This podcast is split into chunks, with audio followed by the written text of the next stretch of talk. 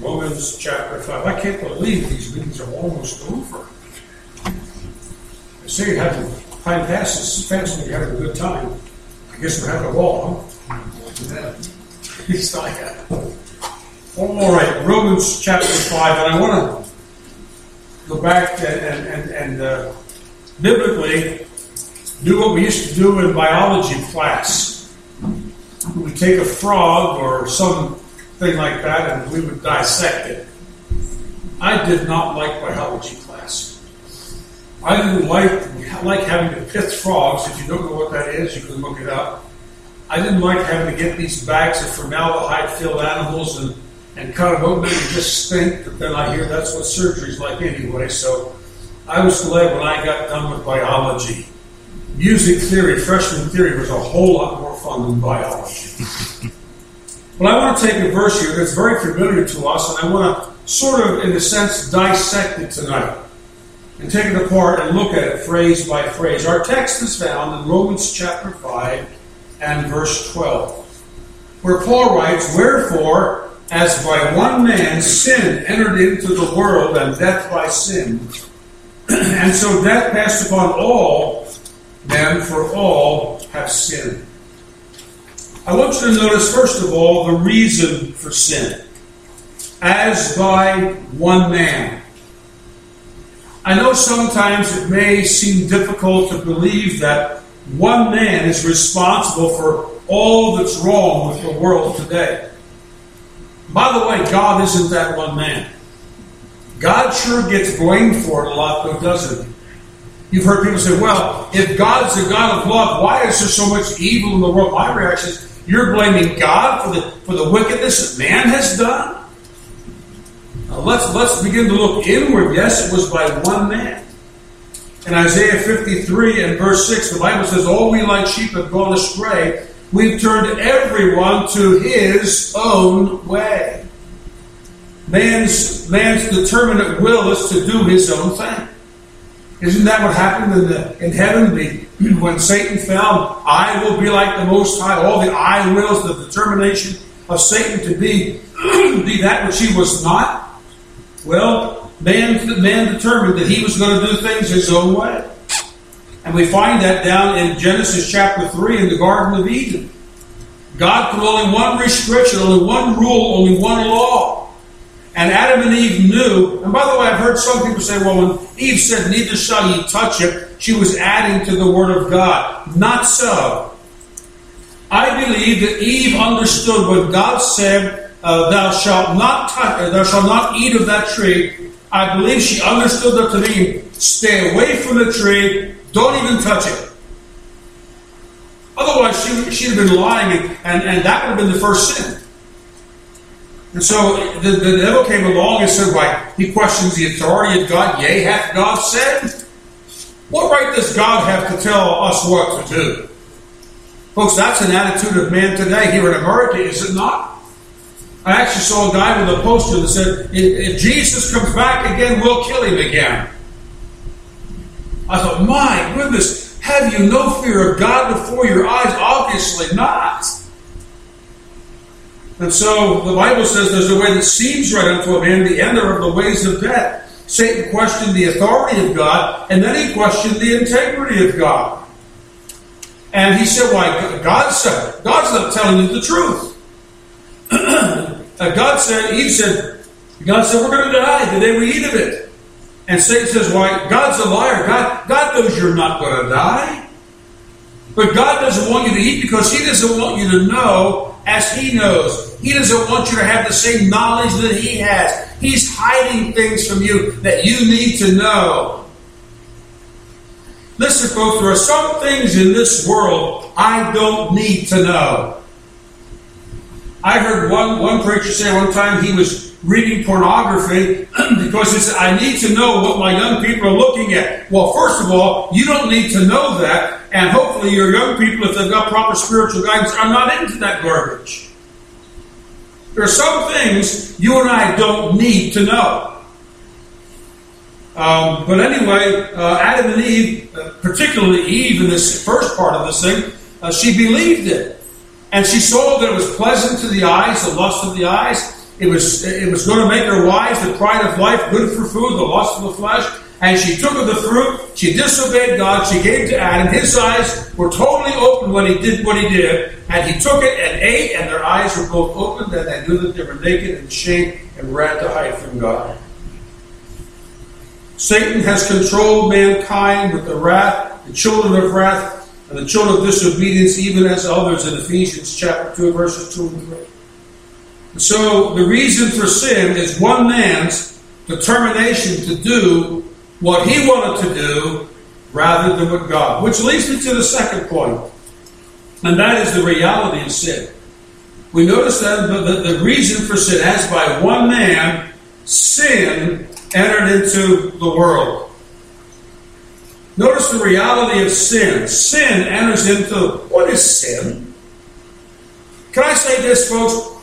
Sin is sin because God says it is. Adultery is sin because God said so. Stealing is sin because God said so. All right? Sin is sin simply because God said it was. We're, we're to avoid those certain things. Now, what is the, the, the word sin? Okay, what, what's your name? The youngest one? What is it? Colton? And you're in fifth grade, so you're what, about uh, 10? How do you spell the letter, the word sin? S I N. Well, you can spell. How about your brother? What's the middle letter of the word sin? What is I, folks? Did you ever think about it? I is not only a letter of the alphabet, it is a personal pronoun. And I want you to think about it this way the heart of sin is an eye problem. The heart of sin is an I problem. Now, now in Spanish, this doesn't work. we were watching a Spanish to English video this evening, and it's really kind of hilarious. But in Spanish, the word for sin is pecado. So you can't do this. So when I'm speaking in a, in a, in a Spanish country, I, I, go ahead and give the illustration. Now, folks, in, in, your language, this doesn't work. But in English, this is how you spell it and explain it. And they still get the impact of the message. The heart of sin is an I problem doing what I want to do instead of what God wants me to do. Or on the other flip side, not doing what God does want me to do. To him that knoweth to do good and doeth it not, the Bible is very clear to him it is sin.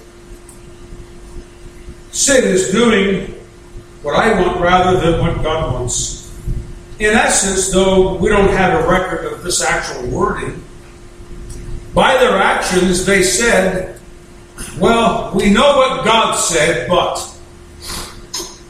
Folks, can I tell you, if you know what God says, there are no buts. Uh, well, I, I, know what God says, but I don't like what God says. I don't care if you like, don't like what God says or not. Your, your duty is still to do it. Amen? Whether we like it, or whether we understand it or not, we're to, we're to do it because God says we're to do it. And so people say, well, Adam said in essence, well, I know what God said, but I want it. You know, the first two words a child learns, I think, and this may be internationally, the first one is no, and the second is second one is mine. Right? All about me. Kids do not naturally want to share what they have with others. Why? That's mine. I remember when my grandson was little. Um, we go. I, would be playing with a toy. He said, "Grandpa, that that's mine." I said, "That's what I said, Joe. It's mine." No, it's mine. I said, "That's what I said. It's mine." And we go back and forth. And finally, one day, he says, "No, Grandpa, that's Samuel's." he, he, he finally figured it out. but they said, "We know what God said, but we're going to do what we want to do anyway," and they did. And the world today is paying the price for that single act of disobedience and rebellion. My friend, if we know what God says, our responsibility is to submit to that word, that will, and to do it. So sin is doing what I want rather than what God wants. so we have the reason for sin, as by one man, the reality of sin, sin entered into the world. Not the universe per se, but the world, although the universe has also been affected by sin as well. Notice, if you will, please, the result of sin.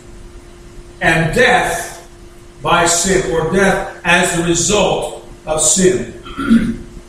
now, there are two, two things here we think about. Number one is the cosmic curse on creation. That is why everything dies. Animals die, trees die, people die, uh, everything that has life eventually dies. God not only cursed Adam and Eve, he cursed the ground, he cursed the earth. Uh, before that, there were no stickers or thorns or briars. Have you ever wondered what it was like when the Bible says God planted this beautiful garden and put man there to take care of it, to till it? You ever wonder what was involved in taking care of the garden? For example, did he have to cut the grass? If he did, what did he do with the clippings? Uh, and if he did, it wasn't sweaty work. If he had a rose garden, he didn't have to worry about wearing gloves to protect from all the thorns and the stickers and the briars and stuff like that. There was nothing difficult. Whatever work was involved in caring for the garden was simply sheer pleasure. There was no sweat. There were no aching muscles. There were no falling arches. There were no swelling of legs. There was no failing of eyesight. So they sinned, and everything changed. Remember that, that death is simply separation. Physical death, the separation of the body from the soul. Spiritual death, the separation of the soul from God. And so Adam and Eve, uh, contrary to some say, well, he didn't die, he lived 930 years. Yeah, he lived physically for 930 years, but he was dead spiritually the instant he disobeyed God, and the very moment that he died spiritually, his body began to break down and deteriorate, and cells began to die. It just took him 930 years to get the job of dying done. We're a lot more efficient. We generally get our dying done in less than 100 years. And then there's the act of the idea of the result of sin as death as a condemnation for that sin. For example, in Ephesians 2, and you hath he quickened who were dead in trespasses and sins. Ezekiel 18 4, the soul that sinneth, it shall die. The wages of sin is death. By the way, wages is what you get for what you do, not for what you are. And I believe that the death, the gift of God's eternal, the wage of sin is death, but the gift of God's eternal life. I believe death there is not primarily spiritual death, but primarily physical death. But understand, folks, physical death is a terror for those who are not saved. Their actual process of physically dying is a part of the judgment of God for their life of sin. Now, to die physically without the saving knowledge of the Lord Jesus Christ means that you also experience spiritual death, eternal separation from God. So one results from the other. So death passed upon all men. Notice the reach of sin, because all have sinned. Death passed upon, wherefore is what? By one man's sin entered into the world, and death by sin, and so death passed upon all now. All beings. All human beings, no exceptions. Romans 3.23. All have sinned and come short of the glory of God. Uh, Psalm 14, there's none that doeth good. And, and so that's a problem. And sinneth not, that's Proverbs. Uh, Psalm 14, where, uh, help me out, Pastor. Psalm 14, verse 1. There, full of sin in his heart, there's none righteous, no, not. There's none that seeketh after God. They're all going out of the way, Isaiah says. It becomes an unclean thing. So we have all beings, all, all of mankind is under this curse of sin. But I'll take a step further. All of man's being is depraved. In other words, it's just not a part of you and me that's under the condemnation of sin and the reach of sin. It's every part of us.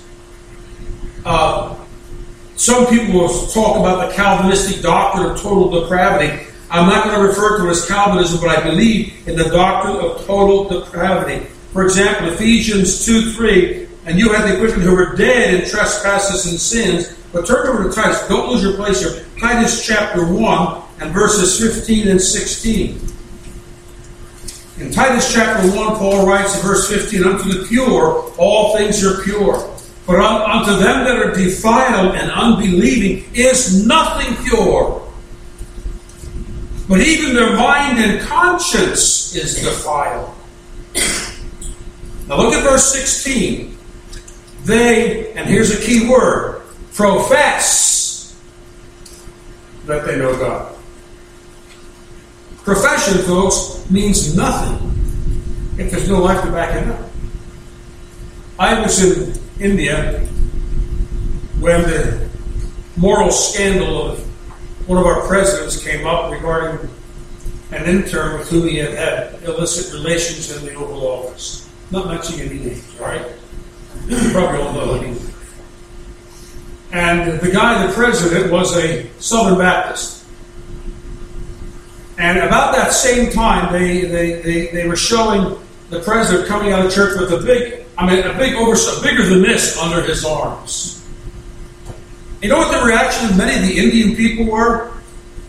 That's Christianity for you. And so all of us got a black eye because of one man's moral sin. And people said, that's Christian. No, that's not Christianity. That's humanism. That's carnality at best. That's just wickedness and sin in the life of an unsaved person. So they profess that they know God, but in works they deny Him. Now look at the next two words being abominable and then disobedient. And unto every good work reprobate, or the word reprobate literally means void of judgment. But notice the phrase being abominable. That is not talking about man's actions, that's talking about man's character. It's not talking about what man does, it's talking about what man is. Do you realize, folks, before you and I were saved, we were abominable to him? And yes, because we were abominable, we were also disobedient, and we were utter total reprobates void of any decent judgment, oh, what a change God makes in our life. Before we were saved, we were we were detestable to God. And folks, that's where the miracle of divine love comes in.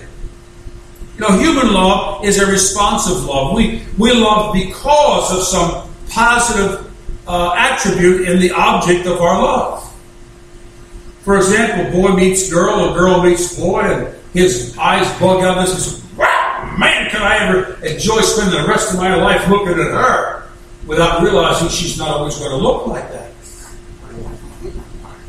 Or she could, oh, his wavy hair, I could see us in our retirement years just running my fingers through his waves, but you know, halfway through their marriage, there are no waves left. All that's left is beach. or, or a runway flies. One guy was sitting in church, and he just had a little bit on the edge here. He was kind of scratching his head, and leaned up behind him and said, "Hey, George, if you scare it out in the open, I'll take a swat at it for you." but seriously, folks, we love because of a positive response, either with one or more of the five senses. But understand God's love is not a responsive love. I don't know if there is such a word, but let me coin it if there isn't. God's love is an initiatory love. In other words, God loves in spite of the fact that the object of his love is not worthy, but is defiled, dirty, detestable, and depraved. But God loves us anyway. Several years ago, I was conducting a meeting in central Pennsylvania, and guy got up and sang it Sunday morning right before the mess. I thinking, why me? This should happen to Pastor Fleming, not me. Pastor Fleming, not me. I didn't really, I didn't really bring you into this, brother, but he got to sing this contemporary rock song. And it was the, the words it, they, they, talk about Christian music being boring. There's nothing more boring than contemporary Christian. It's loud, it's obnoxious, but it's repetitive and boring. And the same 7 11 words. Same seven words sung 11 times, you know.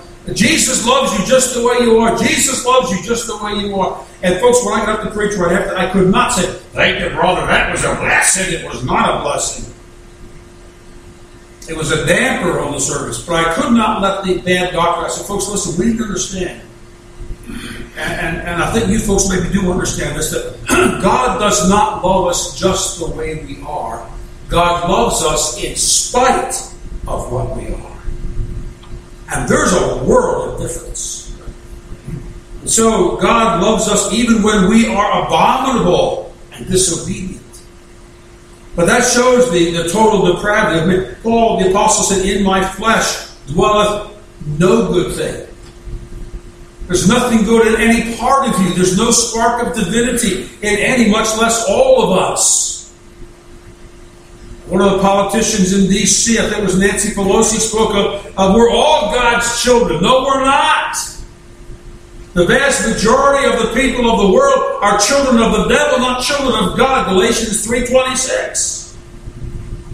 And so the reach of sin reaches into all of mankind and all of man's being. Now turn, if you will, please, and again, keep your finger here, put your song in here, or whatever, and go to the book of Hebrews, chapter 10. And we're not going to be there long, but I do want to highlight a couple things to you. Hebrews chapter 10 and verses 1 to 3. We've looked at the, the uh, reason for sin, the reality of sin, the result of sin, the reach of sin. I want you to think now briefly about the remembrance of sin. Uh, Hebrews 10, verse 1 For the law, having a shadow of good things to come, and not the very image of the things, can never, with those sacrifices which they offered year by year continually, make the comers thereunto perfect. Now, pause. The sacrifice to which the writer makes reference here is the sacrifice on the Day of Atonement, an annual sacrifice offered by the priest first for himself and then for the sins of the. And he says here that that sacrifice cannot uh, cannot uh, make everybody perfect because verse two he goes on to explain. For then would they not have ceased to be offered? Mean, does that make sense? If you're made perfect, you don't have to make them anymore, offer them anymore. Because if the worshippers once purged should have had no more conscience of sins. But, he says, in reality, in those sacrifices on the Day of Atonement, there is a remembrance again made of sins every year. Folks, think how discouraging it must have been to be a Jew in the Old Testament. Your sin is never gotten rid of.